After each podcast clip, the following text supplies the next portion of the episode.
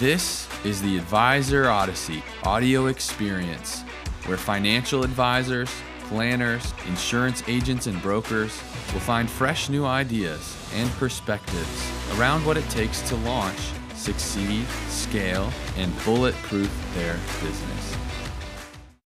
The journey your prospect takes through your marketing funnels before they even see you for the first time, it should be nothing less than intentional, right? I'm talking like everything from the subtle ad placements throughout social media to uh, you know the email sequence hitting their inbox, maybe the text sequence, um, and to the point where you give them the super direct call to action. That's going to be what drives them to make the decision to meet with you. So I'm a sports guy. Let's refer to this moment as the at bat with your prospect. That moment is going to be if uh, let's call it in your marketing, let's say you do a lot of educational workshops. The at bat will be at your workshop. Okay. We can plug and play the workshop with other things. If it's the radio, or excuse me, if you're on the radio, the at bat could be when the prospect hears your radio show. Um, again, we can plug and play, but that's going to be our starting point for today's discussion. Now, did you know that there's typically five phases during the life cycle of the prospect where you can actually lose them. Those five phases are going to be at the at bat. It's going to be after the at bat, but before the first appointment is set.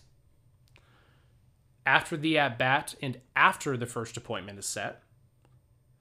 After the first appointment, but before the second appointment occurs. And then finally, after the second appointment, but before any sort of paperwork is signed and dated. Now, First off, could you actually identify all five of these phases in your sales funnel? If not, take a second. Like, we got to dig into that, and you need to be able to identify that because that's how we can continue to improve our sales process through and through. Now, what do you do during these phases that's going to keep the prospects warm? Right? That's another critical question. But if you don't have anything that continues to engage with prospects, or as we'd call it, nurturing, then you're going to risk losing them. So, and then finally, do you track your fall off during each of these individual phases? A lot of advisors, they just, in their head, they say, you know, I had, you know, 40 people show up to my event, but three of them became clients. It's more common, I should say, that you'll actually have people say 40 showed up to my event and I set 20 meetings, but that's where it starts to get a little fuzzy. Then we only look at the ones that actually closed we need to dig in and look at where they fall off in the process if they fall off. So, uh, believe me, not many financial advisors or you know marketing directors or not many people are aware of this, uh, or at least all phases within their own sales process. Typically, they don't have set processes in place to keep prospects warm throughout the entire process.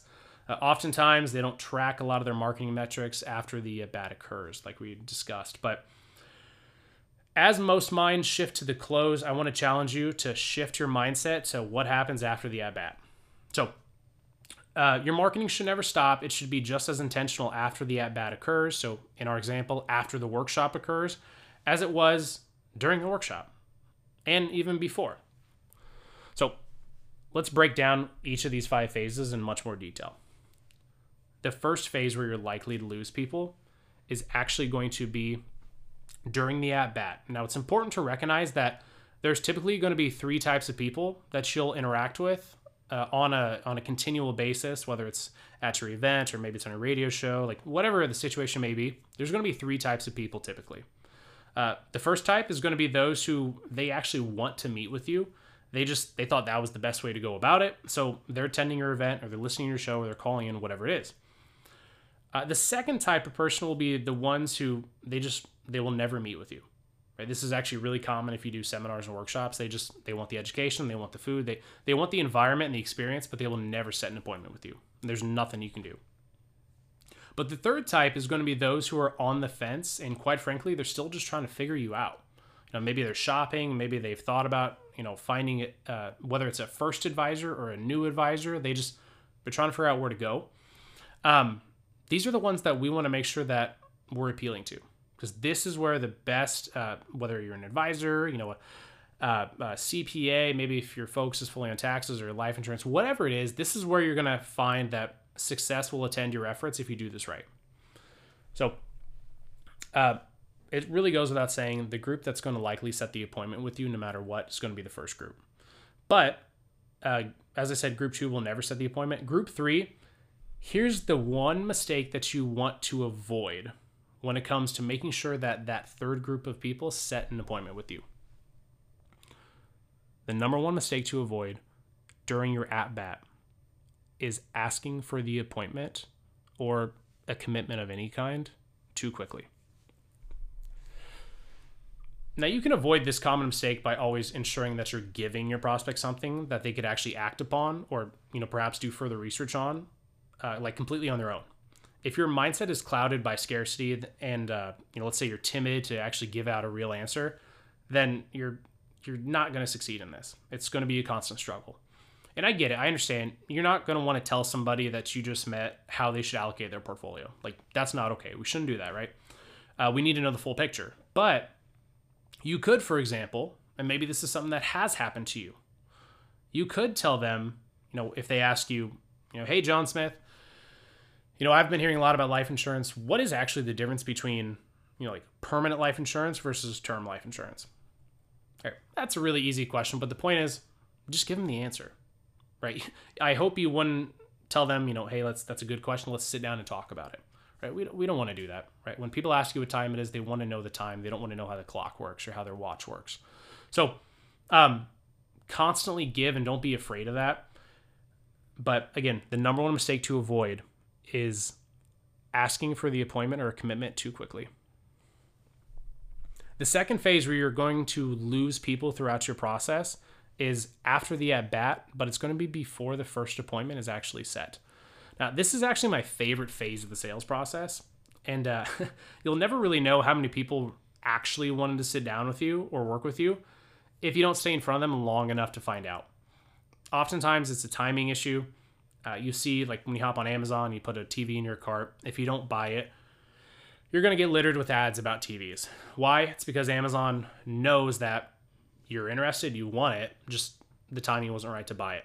That's their mindset. That's how they're choosing to look at it. So their mindset is, hey, let's stay in front of them. So when the timing is right, you know, maybe it's a check in the mail that hits, maybe it's payday, maybe it's a birthday gift, whatever it is, they want to stay in front of you so that when it comes time to buy, you buy from them. Now, moving into this, the number one mistake to avoid after the at bat, but before the first appointment is actually set, is not having a plan to stay in front of that prospect long term. If you're if you're viewing it short-sightedly, just, you know, again, if it's a workshop, if all you're thinking is, you know, how can we stay in front of them for a week or maybe it's during the workshop or a couple days after, you're not going to have a ton of success with this. Right? Have a long-term plan stay in front of them because you might have a prospect who you know, they heard your radio show six years ago, but they haven't set an appointment because they just don't need to yet. You know, maybe they can't retire yet, maybe they can't access some of their accounts, whatever it is, they just can't. But if you take your foot off the gas and you don't stay in front of them, they're going to go somewhere else. Someone that is in front of them. Because their job isn't to remember you. Their job is to go where they feel like they should, and your job is to stay in front of them so they choose you. So, um, another really good topic around this also is when you know what someone's hot button is, and it might not be a super hot button, but if uh, you know perhaps you're doing digital marketing and your workshop is all around taxes, if you know that that person set or excuse me they registered to attend your workshop specifically around taxes, it's probably safe to assume taxes are something that's important to them. Stay in that vein right? Don't don't throw them in this generic pool of uh, like email nurturing or whatever it is. Don't send them stuff about Social Security. Don't send them a ton of stuff about you know life insurance or don't send like stick with taxes, right? For for a reasonable amount of time. You know, I would recommend probably going three to six months of just staying in front of them with tax related stuff. But you know what's important to them, just stick with it. Now, the third phase here, where you're likely losing prospects, is after the at bat and after the first appointment is actually set. So They haven't showed up yet, but it's set. Uh, there's tons of studies available on the internet that you can find in, in like other journals that talk about best practices around like marketing and keeping prospects warm and removing buyer's remorse. But um, here's the main thing do not just assume that they're still eager to meet with you a week later as they were when they set the appointment. Right? You need to continually find a way to manufacture that excitement and stay on them. Right? Most people actually they don't make a majority of their financial decisions on logic, believe it or not. A lot of them will actually make more of their financial decisions based on emotion. They'll look for logic for like the reasoning component, but they will explore it initially based on emotion. So, uh, a really good like example of this is if you are hosting workshops and you're talking all about taxes. That was the example I used a little bit ago. You can talk to them all like all day long about tax code and tax laws and like you could do all that or you could tell them a story about how you helped a client save thousands of dollars on taxes so then they could buy their dream car right it's a totally different feel because it appeals to emotion not logic so the number one mistake to avoid after the first appointment is set but before it occurs is not continuing to market to the prospect before they arrive to the first appointment. A good rule of thumb here is before the first appointment, they should be hit with an email, a phone call, or text, preferably phone call, but a text will be okay. And if possible, a package in the mail from you. Send them a, a brochure of your company, of your services. If you if you're working with a larger brokerage company now or uh, you know a larger agency, you hopefully have really good branded material send that to them, right? Even if you don't perceive it as valuable, that's not necessarily the goal here. The goal is just to stay top of mind. Send them something in the mail, right? Um, if you do though have something about your team, send that instead. Like if you've got anything about your team, like a personal component, send that out. Um, I would also recommend sending them out something that details to them exactly what to expect during their first appointment. Uh, buyer's remorse will creep up if they begin to feel uh, kind of uneasy or unsteady about what to expect during the first appointment. They don't want to, you know, go in too deep to the pool. They just want to toe dip. Make sure it's really clear to them. Assume they don't know. That's the key. Assume they do not know what to expect. Uh, from the email perspective, if uh, you're emailing them, make sure that it's a give, as uh, I alluded to earlier. It should be fixated around value and probably a hot topic right now. Uh, at the time of recording this, inflation's a hot topic, and it, it could be for quite a while now. Uh, send them something in the mail, or I'm sorry, send them an email. Apologies. Send them an email about inflation, right? Maybe it's a big article that just hit the internet. Uh, maybe it was something that you saw in a magazine. Like, send them something about that. Doesn't have to be anything super fancy. And then finally, the phone call faction of it. Um, think of this as kind of like a confirmation call, but not only are you confirming the date and the time of your appointment, you're also going to want to fo- or uh, assume you're also going to want to clarify the focus of the first appointment. So, some really easy scripting on that. Hi, John and Susie. The focus during our meeting on Thursday, the 18th, will be all about you two and what your retirement aspirations are. However, I know you both value learning about taxes, so I've included an amazing article around uh, tax planning in 2023. I hope you find it insightful and a thoughtful read. Looking forward to chatting with you. You don't even have to do this yourself if you've got a team that can help you. It's really not like a, it's not meant to be a salesy thing. It's truly just meant to be a communication piece.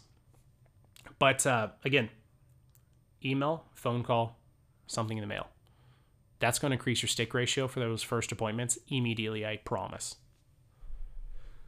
Now, the fourth area here is after the first appointment, but before the second appointment actually occurs. Now, this uh, this one is also going to be pretty interesting because it's going to follow the same philosophy as the previous phase. You're going to just want to keep them as warm as possible, but you're going to want to find another reason to drip value on them in between appointments. So, the number one mistake to avoid after the first appointment occurs, but before the second, is not building leverage in the situation Now, you can probably tell if the prospect would make a good client after your first meeting with them. You can see if your values align, if they're um, you know, their philosophies. Like, if all that aligns with you and your business, and you would even entertain them becoming a client, then here's what we want to do build leverage in the situation by listening to them. Sounds obvious, but that first appointment is all about them. Remember, it's all about them. That second meeting is your actual like first real opportunity to propose a potential plan to them that you or your team built. But before that second meeting occurs, it's when you drip value on them, focus on the planning side of what you do. Focus on what makes you unique, what makes you special. If you have a branded sales process or something trademarked to you, advertise it, stand out. If you've written a book around financial planning, leverage it. If you're, you know, if you've been a featured speaker on like a another podcast, or maybe you helped author a uh, like a really nice article in a magazine or an online database, like share it with them. It's during this phase that you should be building you and your team's credibility. Now, the final phase where you're likely losing prospects throughout your funnel is going to be after the second appointment occurs, but before any paperwork is signed and dated. Now, congratulations, you got your verbal commitment to move forward. The only remaining hurdle is the former financial advisor, uh, if they had one in general. And I say financial advisor, that could be an insurance agent, that could be a broker, that could be a you know a CPA, another accountant, whatever it is. You're dealing with the competition. This would be another situation why you actually would want to have your sales process branded because that'll serve as an aid to closing the deal because you offer them something that no one else can. Okay. But uh, their former financial advisor is obviously not going to be too thrilled about them making a move. They will probably do whatever they can to halt any sort of transition to work with you, and they'll probably want to tear down the plan that you built. So, the number one mistake to avoid after this second appointment occurs but before any paperwork is signed and dated, is not preparing your new client for what to expect upon the breakup and the new relationship with your firm. Coach your client on what they should be expecting when they let their other advisor or their other accountant or whomever it is know that they are leaving. Your number one priority is onboarding your new client successfully and initiating the plan you built. Whereas your client's number one priority is their own finances and financial future. Behavior comes into play here. Emotion will drive decisions. Remember that. The other advisor's number one priority is tearing apart your deal and salvaging their client. Okay. Some advisors will do this gracefully, while some will not. You should be telling your new client what should happen based upon your experiences with the more graceful breakups that you've dealt with. Here's a good line here Mr. and Mrs. Smith, we're excited to move forward with you. Um, when it comes time to, uh, you know, let so and so know that you're going to be making a transition, they should understand that your goals have changed. Right? If if they were a friend before, they will remain a friend afterwards. They know that you've thought long and hard about this. You don't just make decisions on a whim. They will respect your decision. Now, if the ex advisor, you know, the ex accountant, whomever, if they do handle the situation in a hostile manner, it's just going to burn that bridge and you've likely earned a client for life, right? But again, they should more than likely handle it gracefully. And it's that grace that will also provide some sort of a I don't want to call it a pushback, but it can it can creep up a little bit with uh, like in the client's mind, maybe I shouldn't make a change. Maybe I shouldn't. I can just tell my advisor what I want to do instead and they'll just do it that that happens a lot, right? So we got to be upfront with that. Uh, try to be uh, not aggressive, but assertive when you tell them what to expect and be confident. So there you have it. By now, you should be aware of the five phases of your sales pro- uh, pipeline. Pardon me, of your sales pipeline and how to market during all of the different phases. Do not make the common mistakes that so many, you know, advisors, insurance agents, brokers, so many of them make. Let, let's start our segment on coming from left field here. What's uh, our three questions for today? From left field, where we take a swing at answering your specific questions and share our insights into the more common challenges that financial advisors, planners, insurance agents, and brokers typically face in their business. Question number one from left field I do mainly assets under management and insurance products for my client plans. Of course, everybody is different, but I've been told I should start doing Medicare. I'm not sure about it because the revenue it brings in seems like it's not worth the time that it takes. What are your thoughts? Uh, this has been a pretty common topic, actually. It seems every every October, November that rolls around, it becomes a, a bigger conversation piece. My opinion is that if your business is in aggressive growth mode, if if you're more of a lifestyle type practice right now, if you're just kind of you're living on residuals, you're not actively marketing to try and get new clients, you're just taking on referrals and uh, working with your current client base, then uh, don't mess with it. But if you're really trying to grow, I think Medicare is a must. It's it's one of those things that everybody has to have when they turn 65. So you're already going to be in a good position to have success just because it's like it's a necessity. And for those of you who have like an actual book built up that, you know, whatever your lines of business are, maybe you're more focused on taxes or more on investment management or whatever it is, if you've got the client base already, it's it's a really easy conversation to have. And keep in mind, many Medicare agents build their business by providing the one thing that people go to them for, which is Medicare. As an advisor, if think about this, if you're referring out all your Medicare business right now, uh, or maybe you're not referring it, you're just telling your clients you don't do that, you are willingly, uh, basically telling your clients, go talk with someone else so they can take care of the thing that's important to you right now. My perspective, I know a lot of uh, Medicare agents who have turned into full financial planners because they built their business by being that person. You want to build a financial ecosystem for the most part. Uh, some of you, I'm sure, you know, you don't really have aspirations to to become. I don't want to say holistic, but maybe you just want to stay on focus on that one thing you're doing right now. But for a lot of you, you do want to grow. You want to be holistic. You want to offer as much as you can to build your business. So, from a marketing perspective, offering Medicare will also open up the door for a lot of new campaigns. Um, if the uh, it, like if time is your main reason why you don't want to do it, because again, that's you know time versus uh, money that it brings in. Maybe that's where the equation's off. Um, if you've got less than well, let's say you've got 50 clients right now, or 50 client households that are at age 65 or older if those 50 clients that you currently work with, those client households, if they all buy a Medicare policy from you, and let's say you make an average of $400 in compensation annually per household, that's roughly what 20,000 in revenue just from Medicare alone. Now, you could hire somebody part-time to handle the operational component of that. If that's your big holdup, you could hire someone part-time to handle that. Now, you could also hire somebody full time though to handle everything Medicare related, not just the operational piece. That could also include the marketing. So when you market a whole new thing, right? If you've never dealt with Medicare, but now all of a sudden you're marketing Medicare, that's going to open up more of a client uh, base for you, a potential client base, pardon me. You're going to have more of a reach. And for uh, that individual that you hire full time, let's say, if you incentivize them based upon their success around marketing, not so much sales, but around marketing, man, those uh, those new Medicare clients that you're likely going to bring in to eventually become holistic planning. By the way, that's typically how that will go. It's Medicare is going to serve as an amazing door opener.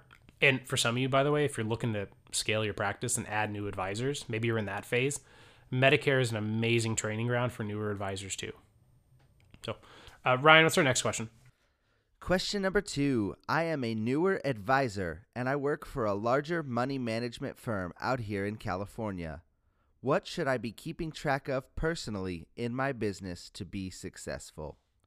So, this is actually a pretty quick answer. Um, you should be tracking, above all else, your first appointments set. Now, these are going to be, to be clear, just to clarify, new prospects track how many first appointments you're setting with new prospects.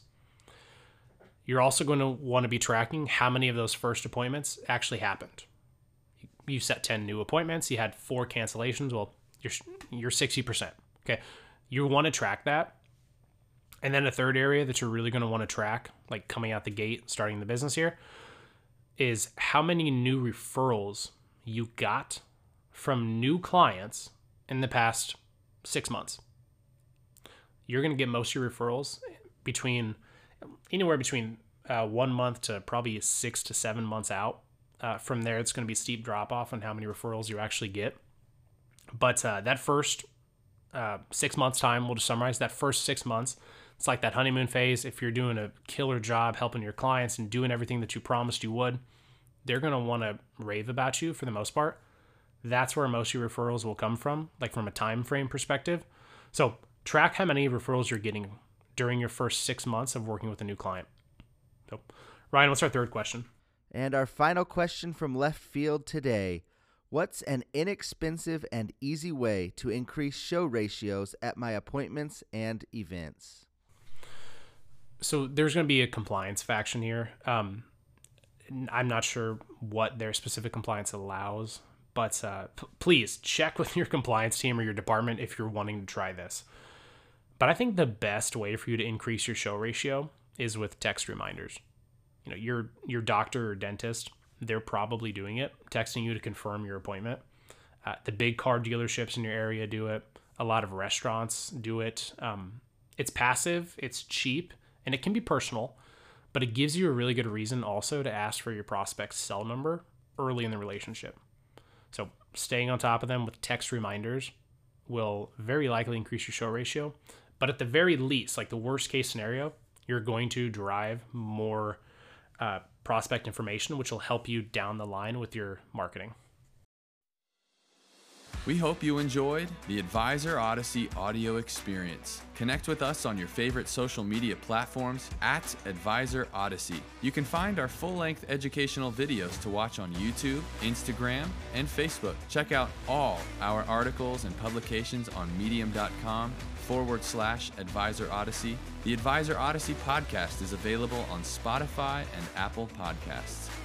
The contents and opinions shared, expressed, or otherwise alluded to on the Advisor Odyssey podcast and audio experience are solely ideas and not to be depicted as tax, legal, or investment advice. Results from the use of these concepts may not be representative of the experience of all financial professionals and are no guarantee of future success. Your results may vary. The Advisor Odyssey and its affiliated members are not to be held liable or responsible for any lawful recourse or punishment invoked upon the individual or accompanying business partners or team members. Federal law, state law, and or insurance carrier requirements may prohibit or place limitations on any of the ideas and activities expressed. All advisors, planners, wholesalers, affiliated reps, and investment advisors should be aware of any limitations imposed by federal regulation, state regulation, insurance carriers, broker dealers, and registered investment advisors as applicable.